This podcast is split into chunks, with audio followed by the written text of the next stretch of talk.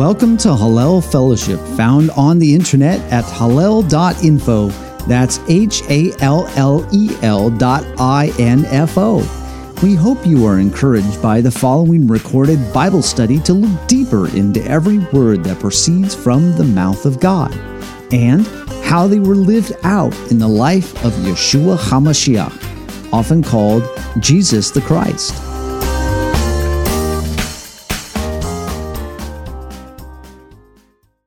This is the Yom HaShevi'i Shel Pesach, or the seventh day of Passover. The memorial of what has happened in the past, the end of Israel's hasty departure out of Mitzrayim or Egypt, and also a memorial that continues to walk with us at the end of our former way of life. Begin here with our first reading, Exodus chapter 13, starting in verse 17 and going through the end of chapter 15. Exodus chapter 13, starting in verse 17. When we look at this particular passage, we see, you know, I guess you could say, some really key themes that we have in here that matzah, which we've been eating now, coming here in our seventh day of matzah, seventh day of lots of matzah, and started and kicked off with Pesach. And so we have this connection between matzah and Pesach and the leaving from Mitzrayim or the leaving from Egypt under duress. And that's where one of the accounts for what matzah is all about. But then you also have this crossing of the Yam Suf or the sea, the Red Sea, and it being connected with freedom because there was the army of Mitzrayim on one side and no army, a much depleted army on the other side of the sea. And the difference was the one who opened the sea and the one who convinced the enemy to follow into the sea to the enemy's own destruction. Should make you think of something book of Revelation. It was wondered why that weird thing of why would why would the powers attack the city? It seems like a ridiculous effort. The king of heaven and earth is now here. The creator of heaven and earth is now here. Why would you attack his stronghold? You see the similar thing with Egypt going in even in the midst of struggling, their wheels, they're swerving, they're still moving forward. Because you see again and again throughout history, what then is the alternative? When you do you fall back or do you push forward harder? Where have you seen the forces of oppression over time? Do they hmm?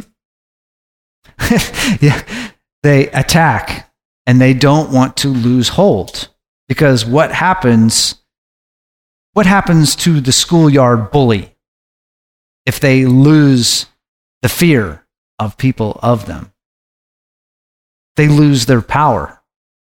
They lose their power. And we see here the the systematic dismantling of the power of the adversary once and for all. That's recorded in the book of Revelation. The day of the Lord is all about dismantling the power of the adversary over all of the earth. And thus you see that as we've gone through the Pesach story during Passover, we recount the plagues. And, you know, one of the things of Dayenu is like, wouldn't it have been enough you did this? Wouldn't it have been enough you did that? Any one of those plagues should have been enough, should have been a sign to go, okay, maybe I should give up. But what was the continued message again and again? That the Lord was strengthening, strengthening Pharaoh, strengthening Pharaoh into position he wanted to go in, to just push forward, push forward, push forward. So we see in this case that you have a force that's pushing forward, pushing forward, pushing forward. in the world today. You know, to say uh, that, you know, one of the, one of the things that you saw, what was the the cry of the people of Israel as they had their backs to the sea? What were they afraid to lose? Their lives? The lives of their children, which meant their future. So we saw earlier with the account of Exodus at the beginning, what was one of the key things that Egypt was doing to go after Israel? The lives of the children. Throw them into the Nile. Throw them into the Nile. So we could say here today that it is no coincidence that the forces of the adversary are after the children again.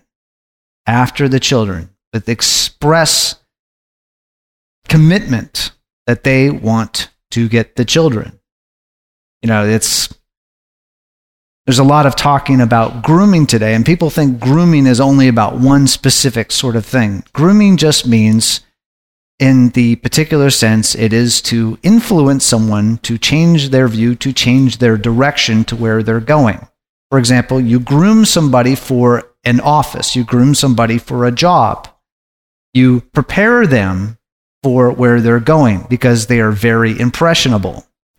So, one of the things that has been going on, not only in this country, but all over the world, is the grooming of the next generation to do one specific thing. They may use lots of different tactics and take them in lots of different directions, but all those directions are away from whom?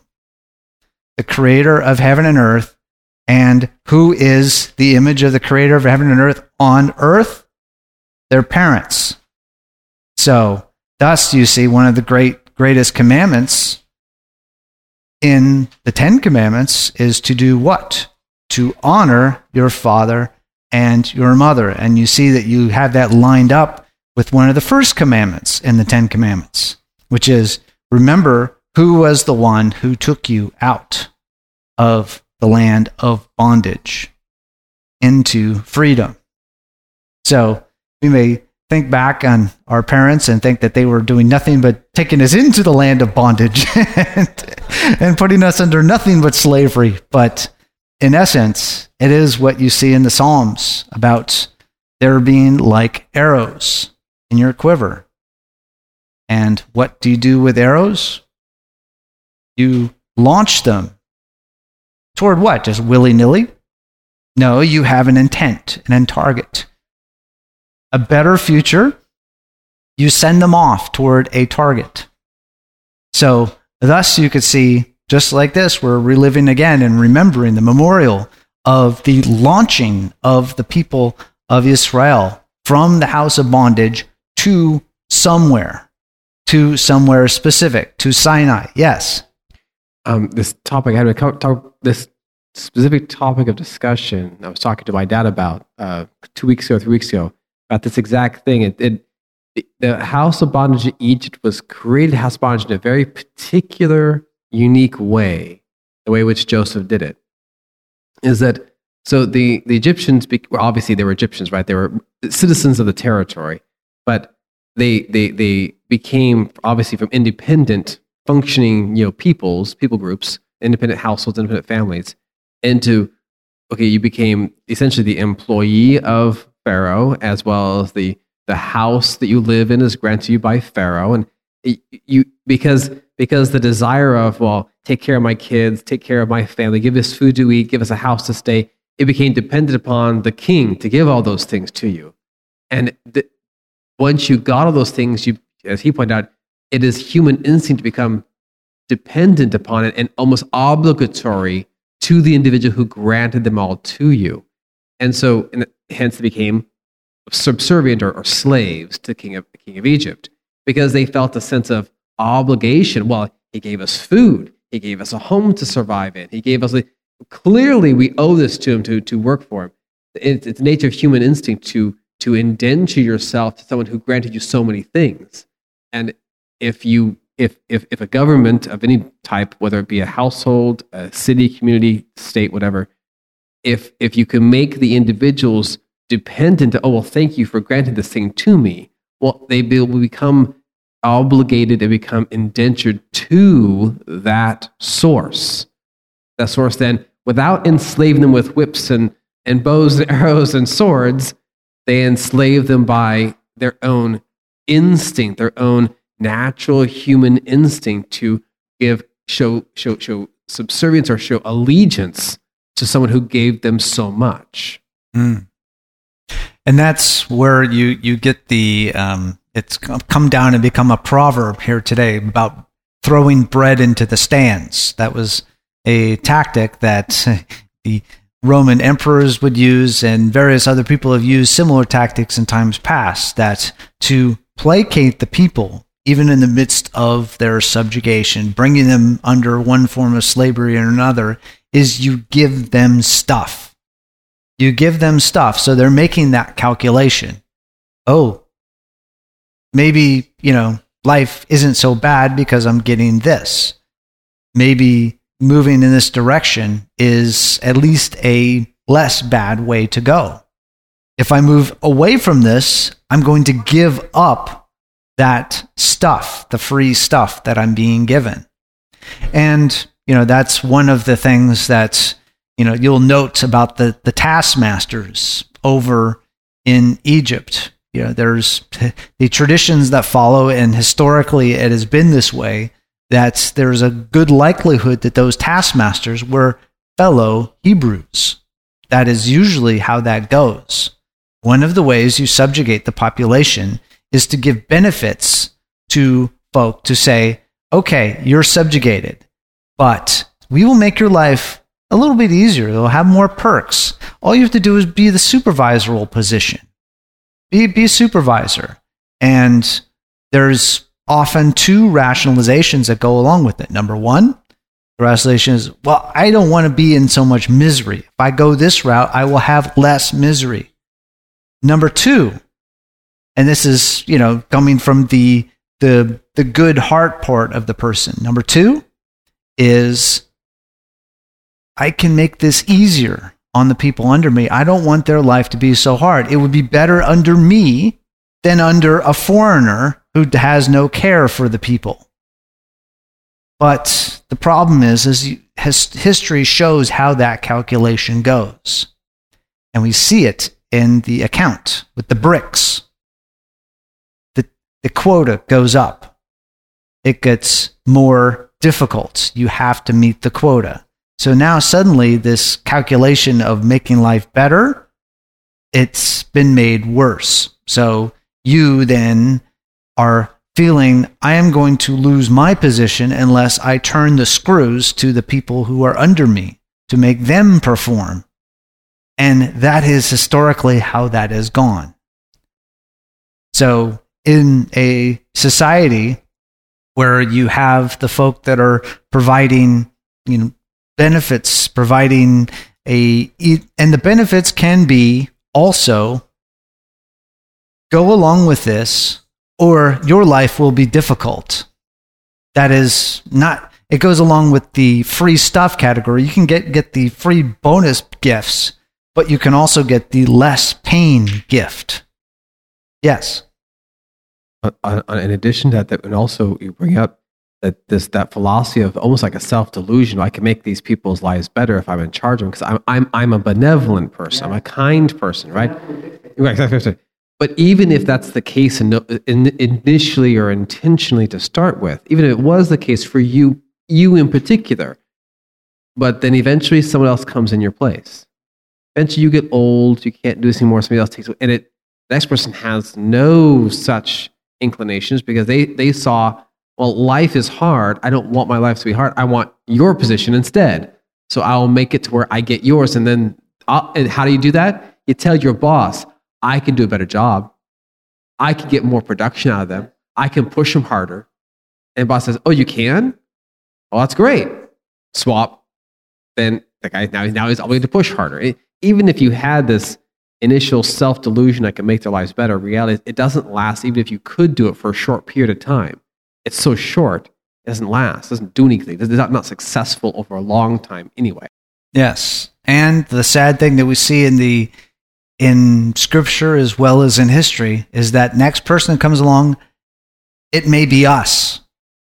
That may be the person we become in the process. Yes, Tammy. Yeah, C.S. Lewis had a really interesting quote about this. I've seen this floating around lately, so I had to kind of save it. It says, Of all tyrannies, a tyranny sincerely exercised for the good of its victims may be the most oppressive. It would be better to live under robber barons than under the omnipotent moral busybody. The robber baron's cruelty may sometimes sleep, but his cupidity may at some point be satiated. But those who torment us for our own goodwill will torment us without end, for they do it with the approval of their own conscience.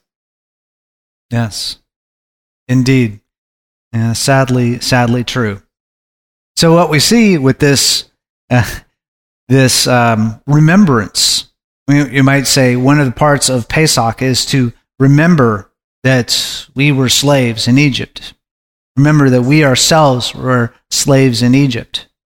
But another part is to remember what slavery actually is and how we can quickly get ensnared into it, into that slavery. What Paul talks about being dragged away and enticed is a way that we can fall into that slavery. And that's why this time of year is always a good time to remember, as the Apostle Paul puts it, to remember about what we need to pull out of our lives, to leave behind, to get out quickly malice and wickedness. And what we need to move toward is the sincerity, the transparency, the you know being real, being genuine, not a, an actor or upokrate, and an hypocrite, not an actor, but being genuine. And working toward the things that are true and following the things that are true versus the things that are lies. So that is one of the, the key things as we move forward and as we're coming out here to the end of this week, uh, this week of unleavened bread, these seven days, reaching the completion of the, the sucking out of the things that are the leavened, the draining out of the things that are leavened from our lives and moving out forward toward the direction that the Lord is launching us, so to speak, launching us from the house of bondage toward the mountain of freedom and the land of freedom beyond that.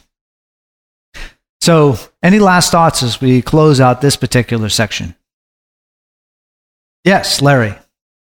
For saying all that, I kept thinking of this guaranteed income that, that they're talking about. Yes. Just another trap to get you so that you're dependent upon them to give you your money and you don't have to try any harder to do any better. Yes. And that has been a, you might say that's a, a big trap that comes along throughout history is when you live, what was that? What they did for the pyramids, they gave them all their, their full rations and their, all their meals and place to stay. And Yes. All they, all they had to do was carry big rocks up the steep slope. Yes. And that's that that is interesting because as they've been doing more archaeological work in there, you'll have people that will say, "Well, um, it doesn't look like there was a slave colony here. It just looks like there was a lot of workers here that were getting paid." And you see the records that they've dug up of Egyptians with their uh, tally of, as you mentioned, rations, uh, what they've been allocated.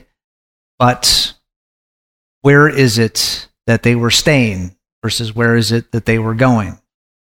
So remember, this was more about breaking a superpower than just about deliverance. In the process, there was a deliverance out of Mitzrayim, but in the process, it was about breaking, as he mentions throughout the plagues. This was about breaking the gods of Mitzrayim. Yes. Antiochus did the same thing. He threw coins at all the people to make them like him and everything, even though he's taking away all their freedoms and killing them all. Yes. So again, what is your calculus? Do I go with the, the coin thrower Or do I go with the guy who says, if you don't take my coins, I'm going to kill you, in so many words? Because if you go the opposite direction, that's where life gets a lot harder. Life gets a lot more difficult. You have a whole society that bears down upon you because you're going in a completely different direction. Give me liberty. Yes. Give me liberty or give me death. Well, when you see that that's uh, the founder is saying that we pledge our, our fortunes and our sacred honor upon this, you know, what are you willing to give up to, to go in a different direction? I mean, we've seen this in the past couple of years. There are people who have had to walk away from their jobs. You know, they've had a whole bunch of things come down you know, they've had their medical licenses pulled from them. All kinds of things have come down upon people's heads to go in a different direction. So it's like when you look at what you have, what are you willing to lose? What are you willing to walk away from? Thus, you can see what those parables that Yeshua was telling about, about making sure that you count the cost as you're building this tower building the tower of your life, make sure that you're accounting the cost as you go. So, any last thoughts as we um, before we move on to the next section? Yes, Anne. It is interesting how, in verse 25, that Egyptians themselves said, let us flee from the face of Israel, for the Lord fights for them against. I don't know if they called themselves the Egyptians or against us. We would think that they would have said, but maybe they were giving up their own nationality and saying, "We want to go with the, we want to go with, we want to go with them." You know, I mean, the, there were people who actually believed um, when Passover was happening, in Egyptian homes that put that put the blood above their mantle above their lintel or whatever, and or maybe ask people to, can we stay with you tonight? I mean, we don't. I think there's a passage that says that, that there were some Egyptians that followed. It talked about like the the mixed multitude, right? Uh, that that left out. So again, you see that uh, throughout Israel's history that you have those that say, um, "We trust your God over ours." We see that later on when we get to Jericho. And we see that uh, Rahab makes the same calculation. You know, we've heard, and when she references specifically what we just read about, the going through the sea, that the God of Israel took out the Baals, Baal Zephon, and others, because we've in previous times talked about that there was a particular um, tradition, a legend of the time period about the Baals battling with the great monster of the sea and how it was really a pitched battle and how differently you see the account of the crossing of the Red Sea is. The sea is just blasted away. It has, it's not fighting back. It cannot fight back. So thus, if you are um, a soldier in the Egyptian army, you're a soldier in the Egyptian army and one of your deities is related to the Nile, well, you've just seen what happened to the Nile, and you can be in denial or you can be in reality and see, well, something has a lot more power over the deities of the Nile and the deities of Egypt. The deities of Egypt were broken and left powerless, even up to even up to the big house, even up to Pharaoh. The big house of Egypt, the king of Egypt, was left powerless against this God of the Hebrews that were just in their midst. So, as we go into our next section here, uh, this will be will serve as our Haftarah reading for today. Not the typical one for this uh, Yom HaShivi'i, but it is certainly appropriate. We sang about that earlier today.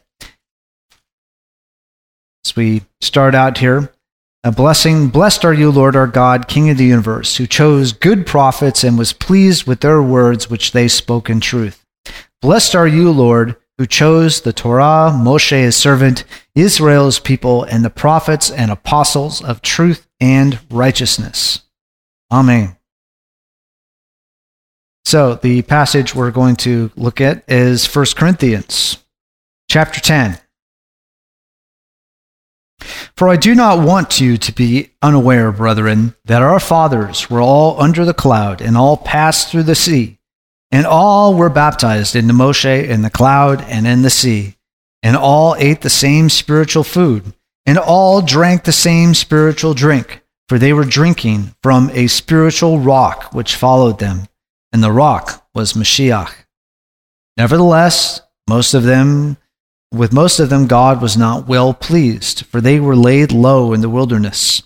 Now, these things happened as examples for us, so that we would not crave evil things as they also craved. Do not be idolaters, as some of them were, as it is written The people sat down to eat and drink, and stood up to play. Nor let us act immorality, uh, immorally, as some of them did, and 23,000 fell in one day. Nor let us try the Lord as some of them did, and were destroyed by the serpents. Nor grumble as some of them did, and were destroyed by the destroyer. Now these things happened to them as an example, and they were written for our instruction, upon whom the ends of the ages have come. Therefore, let him who thinks he stands take heed that he does not fall. No temptation has overtaken you, but uh, but such as is common to man. And God is faithful, who will not allow you to be tempted beyond what you are able, but with the temptation will provide the way of escape also, that you may be able to endure it. Therefore, my beloved, free from idolatry, I speak as to wise men. You judge what I say. Amen. In the next passage we're going to look at before we uh, come back and, and take a look at this further is in John chapter 19, starting verse 38. We hit on this uh, mostly back on the start of first fruits, the wave offering. After these things, Joseph of Arimathea, being a disciple of Yeshua, but a secret one for fear of the Yehudim, asked Pilate that he might take away the body of Yeshua. Pilate granted, and, and Pilate granted permission. So he came and took away his body. Nicodemus, who had first come to him by night, also came, bringing a mixture of myrrh and aloes, also a hundred pounds weight. So they took the body of Yeshua and bound it in linen wrappings with the spices, as is the burial custom of the Yehudim. Now, in the place where he was crucified, there was a garden, and in the garden a new tomb in which no one had been lain. Therefore, because of the Yehudim day of preparation, since the tomb was nearby, they laid Yeshua there. Moving on to verse 20, or chapter 20. Now, the first day of the week, Miriam of Magdala came early to the tomb while it was still dark and saw the stone already taken away from the tomb. So she ran and came to Shimon Peter and to the other disciple whom Yeshua loved and said to them, They have taken away the Lord out of the tomb. We do not know where they have laid him. So Peter and the other disciple went forth, and they were going to the tomb. The two were running together, and the other disciple ran ahead faster than Peter and came to the tomb first. And Stooping and looking in, he saw the linen wrappings lying there, but he did not go in. So Shimon Peter came and following him and entered the tomb, and he saw the linen wrappings lying there, and the face cloth which had been on his head not lying with the linen wrappings, but rolled up in a place by itself. So the other disciple who had come first to the tomb then also entered, and he saw and believed. Yet for as yet they did not understand the scripture that he must rise again for the dead. So the students went away again to their own homes. But Miriam was standing outside the tomb, weeping. And so, as she wept, she stooped and looked into the tomb. And she saw two angels in white sitting, one at the head and one at the feet, where the body of Yeshua had been lying. And they said to her, Woman, why are you weeping? She said to them, Because they have taken away my Lord, and I do not know where they have laid him. When she had said this, she turned around and saw Yeshua standing there, and did not know it was Yeshua. Yeshua said to her, Woman, why are you weeping? Whom are you seeking? Supposing him to be the gardener, she said to him, Sir, if you have carried him away, tell me where you've laid him, and I will take him away. Yeshua said to her, Miriam. She turned and said to him in Hebrew, Rabboni, which means teacher. Yeshua said to her, Stop clinging to me, for I have not yet ascended to the Father. But go to my brethren and say to them, I ascend to my Father and your Father, my God and your God. Miriam and Magdala came, announcing to the students, I have seen the Lord, and that he had said these things to her. So it was evening on that day, and the first day of the week, when the doors were shut, where the, where the students were for fear of the Yehudim, Yeshua came and stood in their midst and said to them, Peace be with you. And when he had said this, he showed them both his hands and his side. Students then rejoiced when they saw the Lord. So Yeshua said to them again, Peace be with you. As the Father has sent me, I also send you. When he had said this, he breathed on them and said to them, Receive the Holy Spirit. If you forgive the sins of any, their sins have been forgiven them. If you retain the sins of any, they have been retained. But Thomas, one of the twelve, called Didymus, was not with them when Yeshua came. So the other students were saying to him, We have seen the Lord. He said to them, Unless I see his hands the imprints of the nails, and put my finger into the place of the nails, and put my hand into his side, I will not believe. After eight days, his students were again inside, and Thomas was with them. Yeshua came, the doors having been shut, and stood in their midst and said, Peace be with you. And he said to Thomas, Reach here with your finger and see my hands. Reach here your hand and put it into my side and do not be unbelieving, but believing. Thomas answered and said to him, My Lord and my God. Yeshua said to him, Because you have seen me, have you believed? Blessed are they who did not see and yet believed. All right. Close things out here with a blessing on the reading, then continue on with our conversation. Blessed are you, our Lord God, King of the universe, rock of the worlds, righteous in all the generations, the Almighty, the faithful one, who says and does, who speaks and fulfills, for all his words are true and right.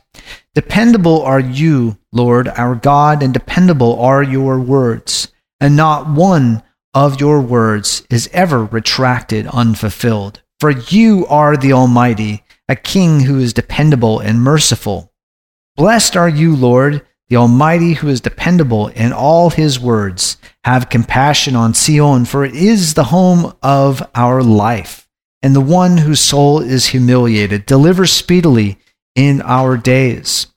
Blessed are you, Lord, who causes Sion to rejoice with her children. Cause us to rejoice, Adonai, our God, with Eliyahu the prophet, your servant, and with the kingdom of the house of David, your anointed. Speedily may he come and cause our heart to exult. Upon his throne no stranger will sit, and others will no longer inherit his honor. For by your holy name you swore to him that his light will never be extinguished. Blessed are you, Lord, shield of David, for the Torah, for the divine service, for the prophets and apostles, and for this day of Matzot, which you gave us, Lord our God, for holiness and for rest, for honor and for glory. For all this, Lord our God, we thank you and bless you. Blessed be your name by the mouth of all the living continually forever. Blessed are you, Lord, sanctifier of the Shabbat. Amen. So going back to the passage in 1 Corinthians chapter 10, some of what you see there is, again, this recounting that Israel was baptized or washed in the cloud and in the sea. Not just in the sea, but in the cloud. So, what do you find curious about that? We can understand the sea with the, picture you're actually going down into water, okay, and then going out the other side. Kind of like you think of the the stereotypical whether you're going to a river and going in down and coming back out again, or going to the stereotypical baptismal and you're going down, or going to a mikvah, you go down and you come back up. Okay, you get that picture of the sea. But the cloud? Yes, Anne. We have a comment over here. The cloud, I think of Mount Sinai and when when uh, the Lord told the people you have to stay at the foot of the mountain because otherwise you will you will die if you come up on top of the mountain and and the mountain was blackened and a well, I call it a black cloud of some terrible black cloud. Mm. And um, the people could hear the Lord, but they couldn't. They could they could see the blackness, and so they were baptized into it, in the, the baptism of the the law. Say, you know, I mean, it was at Mount Sinai, so it was the giving of the law and the covenant. Mm. Okay, so that was one thing. Okay, so at the, at the at the mountain, you have the um, the cloud around the mountain. Yes, Larry. Is that uh, I'm thinking of that you have to be born again of the water and the spirit. Mm. The cloud sounds like the spirit. So you have that that picture of being born again, and the discussion there with Nicodemus there in John chapter three about you know death, born again, and then life after death. So what? Uh, yes, Daniel uh, has a comment or a question. Um, not to say this is correct. It's just what I'm viewing it. Uh, what Anne had pointed out there is that it's interesting that in when the cloud passed over the, for the Egyptians, right, to divide them between Egyptians themselves, the people were not afraid of the cloud at that time. Mm. but after they went to the Red Sea and they saw the cloud on the mountain, they're petrified of it. It's interesting that the, the, the behavior and the mental state of the people, the spiritual state of them, change from one of, yay, the cloud saves us, to, oh no, run away from it. It's scary. It, it, they didn't come to that conclusion of being scary until the time of, here's all your instructions on how to live. This is what is good, and that's what's bad. This is what is good, that's what's bad. At that point, they realized, oh, that cloud is scary. When it came to the Egyptians, they didn't have that mentality, that, that, that, that, that, inner, that inner feeling, inner belief, inner spiritual uh, separation the, the cloud did they, they, the cloud physically separated them from Egypt. It's when they were, were Egyptians, physically separated them there. And they thought that was a good thing. That was a blessing. Yea, the cloud divided us between for, for what is harmful to us from what is safe to us. When later on the cloud does the same thing, I'm going to divide you from what is harmful behavior from what is safe behavior. And the cloud all of a sudden became scary, became a fearful thing as opposed to uh, a, yay, save us thing. It was, oh no, what's the cloud doing next? It's quite interesting how the people could, could you, you, you, it's a physical representation of a spiritual point in that the people with Egyptians, they could see the cloud was helping them out. It was obvious, it was very physical and, and understandable. When it came to the mountain cloud, at that point, after they've gone through the Red Sea, they've gone through this process over you know three months' time. They changed from I have to actually divide not just Egyptians from me, but I have to divide me from me. And it became a scarier, harder thing. That's not a, a foreign concept. The idea of living a righteous life or living, okay, I have to divide myself in two that which is harmful to me versus that was not harmful to me. And it, it becomes a difficult thing within inside ourselves as, human, as, as humans do that that cloud baptizing process, independent of the water thing. That's a that's a that's obvious as you pointed out. The cloud baptizing is is the distinguishing between what is harmful to me versus what is beneficial to me. I had to divide them and divide those parts, which is harder to do. Mm. And as as you mentioned there at the at the mountain, that really came into focus. That there was actually one who was shrouded in the cloud. And they actually got to meet and hear from the one who is shrouded in the cloud there at the mountain. And thus, it's like to realize that your old way of life, the way that leads to representations of the golden calf, it's like, okay, this is not the way you represent the creator of heaven and earth. You may have learned that this is how you do it in Egypt, but in this realm of truth, we're actually connected to the creator. That's not how you worship and how you relate to the creator of heaven and earth. This is not just the way that you learned back in Egypt. That part of relating to the divine has to be left behind. That old way of life of you has to die. It has to go away. So, thus you can see that with this, uh, it talks about the baptism in the sea, and then with the with the manna, the bread from heaven, words of God, the bread of life, the daily bread, and then talks about the rock that followed them around, rock that from which came life, being the source of life, the Ma'oz Tzur, the rock of ages, that that rock of dependability, that that one you could depend on in the desert, that this was going to be the true way to go, the way that you truly build your life on, not on something that's going to shift and be not dependable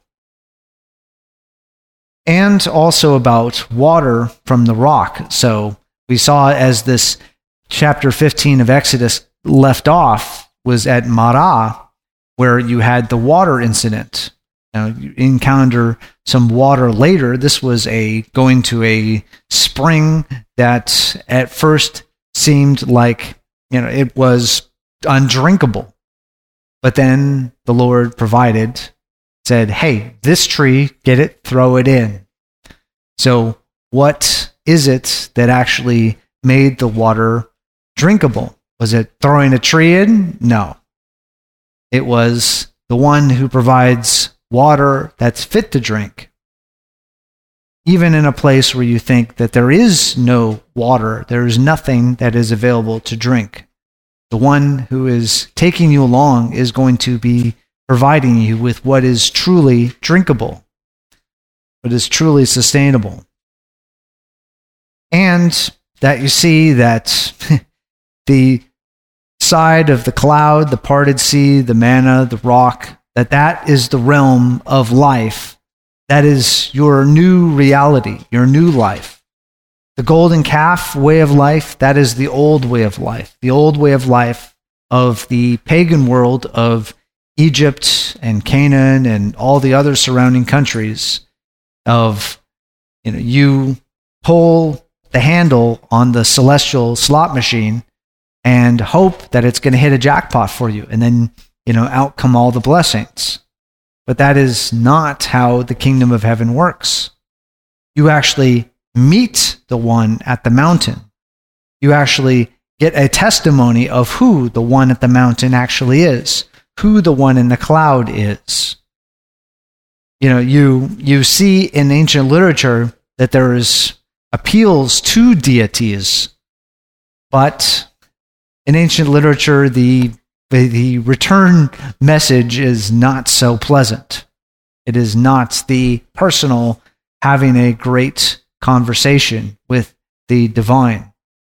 So that kind of brings us to you know, it just happens to be today where everyone, oh, Larry, yes, you had a comment before we move on further? Um, fairly recently, which I've forgotten, unfortunately, about um, this thing about that he will not allow to be tempted beyond your ability to withstand it. And it really doesn't really doesn't mean that. It means that we have to lean on him to be able to withstand temptation. We don't just get a magic thing with well, if I can't handle it, it won't happen to me, so I don't need to worry about anything right. anymore. I can't remember the whole the whole thing. Right. Well, that comes straight out of Exodus, where it talks about you know cleave unto the Lord and to cling onto cling, the. Lord. That's yeah, that's just straight out of the Torah, which which is why this passage is together. This is not just some sort of um, disjointed thought that Paul just kind of throw in there. Oh yeah, this is connected directly to saying here is the lesson from the Exodus and from the wandering and the, the path from Mitzrayim, from the house of slavery to the land of freedom. In between there is the lesson. That's why it kept going on there about being tested and what you depend upon. And why it also talks about to flee from idolatry, because idolatry was mixed up in this. So basically, you're headed to the land. Idolatry is a diversion. That's sending you right back to the land that you came from, the house of bondage, yet again. That's not something that you can just bolt onto your life and take that along with you. That is a part of the old way of life that has to be left behind as you go toward the kingdom of heaven. Which gets us to what everybody is focusing on. It just happens to be that we're uh, April 22nd, we're, we're uh, having this particular day on this particular day.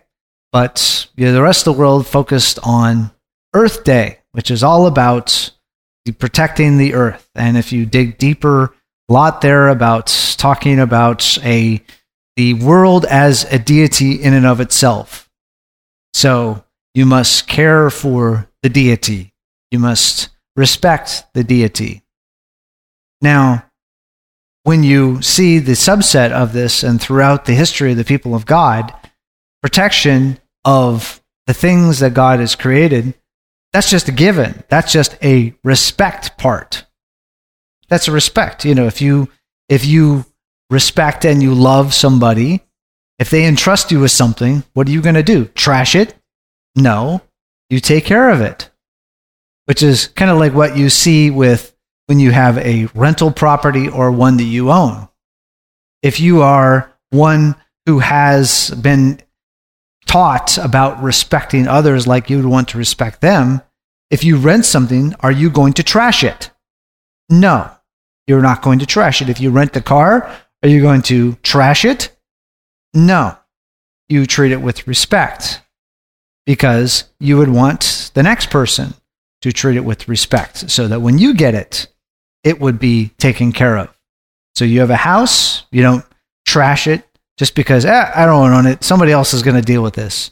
No, you respect it because somebody else is going to have to come along with it. So, thus, you know, we, as we get from the beginning of creation there at the early chapters of Genesis, that this was given to, to mankind, to our, the first man that to keep the garden and then by extension everything else on the planet. So that is just a given because you know we didn't just you know happen to come from pond scum and move along and progress upward. No. I am absolutely positive. And that's why the corollary to Earth Day is really, you know, the real Earth Day, which is, you could say, the Lord's Day, the day of the Lord, the real Lord's Day, meaning the Shabbat. And the passage we have from Exodus chapter 20, verses 8 through 10. Remember the Sabbath day to keep it holy. Six days you shall labor and do all your work. For the seventh day is a Sabbath day of the Lord your God. In it you shall not do any work. You or your daughter or your male or your female servant or your cattle or your sojourner who stays with you for in six days the Lord made the heavens and the earth, the sea and all that is in them, and rested on the seventh day. Therefore the Lord blessed the Sabbath day and made it holy. And as we've been going through Vayikra, Le- Leviticus, we've seen a lot about what the holiness part is, to set it aside as being special. So, thus, you could say, well, another instruction that we had from the Apostle Paul going earlier and talking about this emphasis that we see here today as the globe, the planet, as a deity, and to respect it and to care for it, to have basically offerings that you give to it of solar panels or windmills or various other things that you think that are just going to heal the planet. There is the care that you have for the planet, but for things that are truly care for the planet and not for some sort of genuflection that you do to a deity of the earth.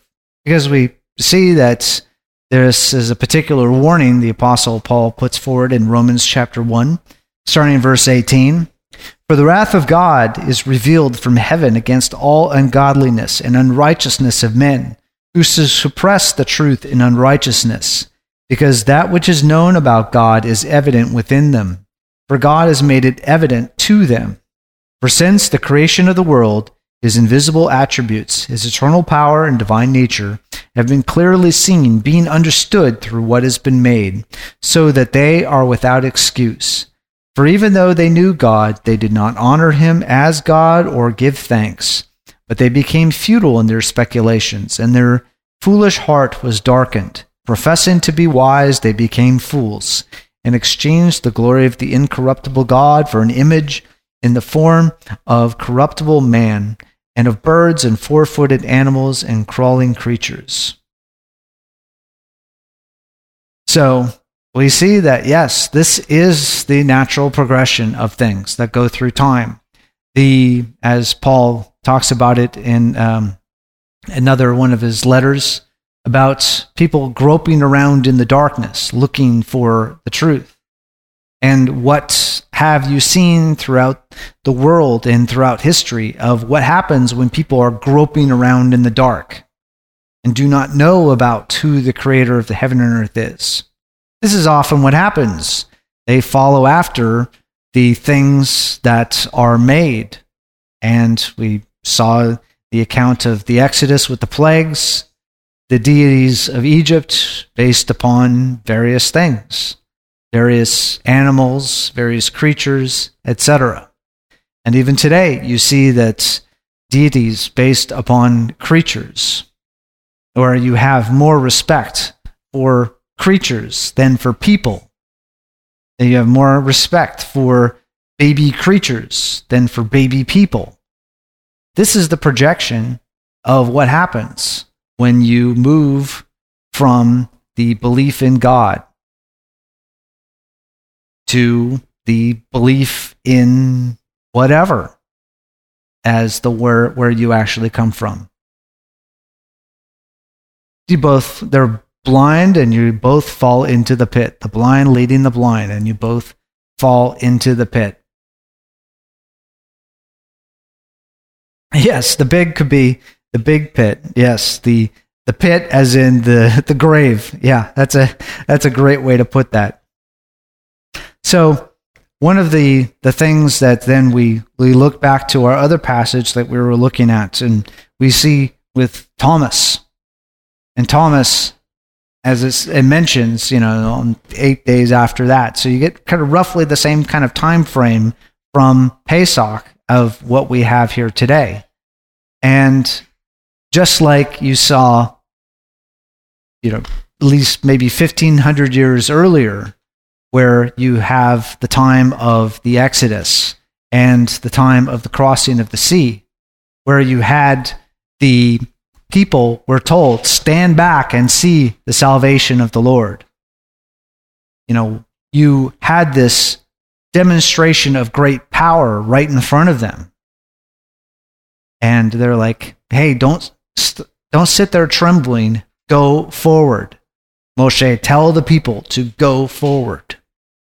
So fast forward here to this particular time period, that here the students of Yeshua, you know, were there in fear because of the people who were after them.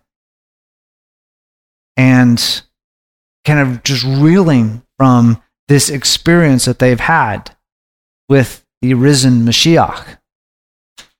And you have Thomas saying, you know, I must touch, I must see to actually trust that this is true. Because you think about what, what their heart that they've put out forward to this, to this movement. And even if it, as it said earlier in the passage we're looking at, you know, they didn't truly understand that the Mashiach would die and then would rise afterward. So they're still coming around to this idea. Thomas wanted this tangible demonstration that this was indeed happening. So then when he gets the tangible, when Yeshua specifically comes in and says, Look, hey, touch, feel, this is me. I really did rise. This is truly what the works of heaven were all about. And you see, Yeshua said, Well, blessed are those who do not see and yet trust. Yes, Larry. Yes, it's a beautiful thing for us because we haven't seen the sea or Yeshua in person.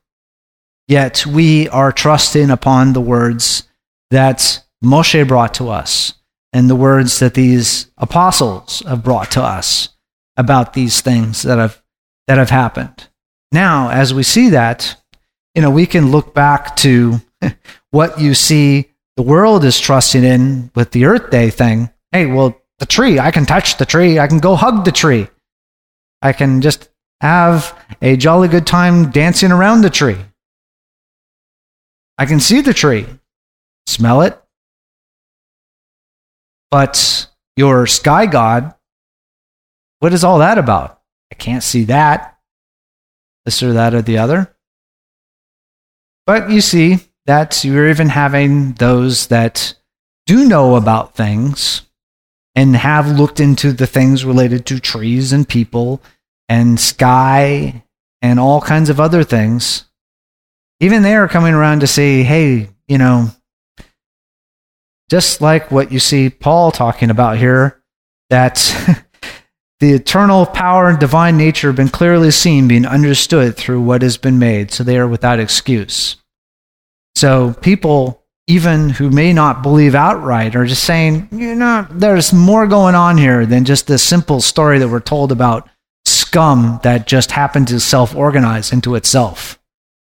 And as we get into the computer age and the software age and stuff like that, that looks more like what's going on under the hood of the tree outside than this story about some something, uh, some mythical creature, the earth god, sprouting something out and coming into trees and flowers and stuff like that. The account of the sky god makes a lot more sense of what we know about in the real world than the simplistic thing of going out and hugging a tree. So, yes, Larry. I keep thinking of that. There's something in our Constitution. I think it's about inalienable rights by given by nature and by nature's God, which is a lot better way than saying it just like Earth Day. You say giving him the actual authority to that being the God of nature. Yes. Yes, and that's that's where you have a where you get to a deeper understanding and a deeper respect for the world around you is even in the ancient Greeks when they were groping around in the dark and some of them came around to the idea of the prime mover that there had to be something to kick something off. Now that kind of gets into the, ideas of self organization and such, but at least that groping around the dark, they sort of bumped into something that was at least closer to what reality actually is uh, than the idea of what you have with Kronos and the various mythical gods kind of popping out, uh, turtles upon turtles popping up, and uh, then creating things, the world on the back of a turtle, etc. Yes.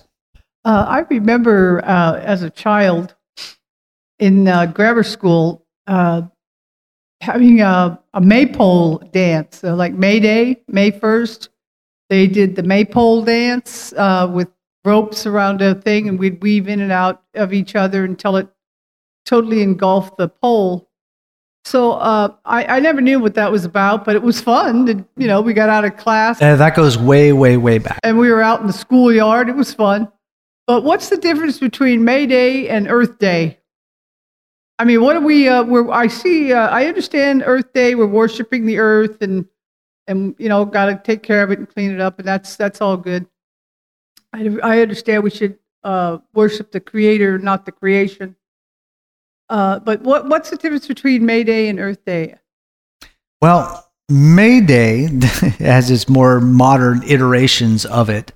Um, but you know the the ideas of spring go way way way back to the various ideas of the um, the equinoxes and the solstices, and those being the ebb and flow of nature, and again back to the ideas of the forces of nature being the things that you worship, just like the Apostle Paul's saying right here in Romans chapter one, where people uh, are detached from the idea that there is one creator of everything and everything flows out of the creator, you just see these forces and you get awed by the forces and think the forces are things in of themselves. Well, people say like, you know, the universe did this and the universe did that. Just things just spring up out of the universe because the universe conceived of it.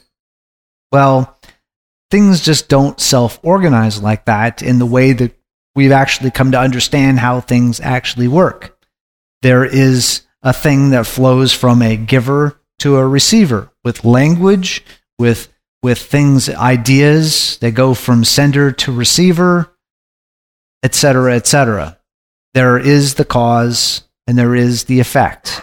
That is what we have seen. Yes. I Remember it kind of starting in the Day. 60s or 70s. Yes. And it really was a call to stop polluting. Yes. And so it seemed like it was stop polluting. Right. It had the Indian crying, looking at Correct. masses of trash. So I've always seen it as just um, something to be more mindful of nature, not necessarily any competition to creation. Um, May Day, I thought, had origins in a workers' Yes. day off. And actually, what we're talking about with the Earth Day and May Day um, have similar origins. And the May Day specifically is related to the World uh, Workers Uniting. And I, yeah, that's more modern. and in Russia. Yes, when that's being around the, the realm of Marxism related to socialism, related to communism, and that idea coming forward. Because when you look into the uh, ideals of the Soviet movement, into the Soviet constitution, environmentalism was a very big aspect of that. But what you see is a very interesting thing. You remove God from the picture, and they can talk about environmentalism all day long, but then you have Chernobyl. And then you've got Lake Baikal, which is a waste dump. You know, the largest freshwater lake in the entire world, and they turned it into a toxic waste dump. So, great talk, but if you take your morality out of it and your respect for the one who created everything, all it is is talk. You Not know, as yeah, as as the apostle Yaakov says, you know, great, you can talk all your faith all day long, but what do you actually do? That really shows what you actually believe. John reminded me of the commercial that was popular, um, Joe Isuzu. yes. He's lying. yes, exactly. Yeah. So that's that's kind of one thing where you have to go through life almost with that subtitle under things. He's lying, uh, where you have to listen to things and go, okay, well, you filter things through that. And that's where we get with our discussion earlier about grooming, whether you're grooming for one ideal or another, is that there is this approach and attack upon the youngest among us because you get the minds young when, frankly, we don't know any better. And then you change them, you turn them against their parents, saying their parents don't know anything, don't trust your parents. Then you've got them because that whole thing of the filter, filtering things through, you know, as um, Paul, Apostle Paul puts it, you know, take your thoughts captive and bring them into subjugation to the law of Mashiach. Well, if you have no law, no teachings of Mashiach in there already, what do you have to bounce it off against? There's no way you can take your thoughts captive because what are you going to bring them subjugation to? Because you've been taught to disrespect most authority, especially your parents. Well, as we come now into the last parts, what we have to look forward to is Shavuot. So Shavuot is coming up here. So pray that just like it mentions here in Luke chapter 2, uh, chapter 10, verse 2, that beseech the Lord of the harvest to send out the laborers into his harvest. Hallelujah. Because why? Yeshua is the first fruits of the resurrection. Hallelujah to that. All right. Well, we'll close out things with prayer. Father God, we thank you and praise you for giving us for giving us the words of of your servants through such a long period of time. And Father, we just ask that you make us to shine brightly in the world around us. That we can be your lights in this world that's growing darker by the day. Father, we just ask that you guard guard the hearts and minds of the youngest among us. And Father, protect them against the attacks of the adversary and those who are wishing to turn them into something completely different. Father, we thank you for having mercy on us and guide us in having as much mercy on others as you've given to us. Father, we look forward to the return of your kingdom. In the name of your Son, Yeshua. Amen. You've been listening to a discussion at Hallel Fellowship. If you would like to hear more discussions or if you have any questions, visit the website at hallel.info. That's H A L L E L dot I N F O. Hallel.info.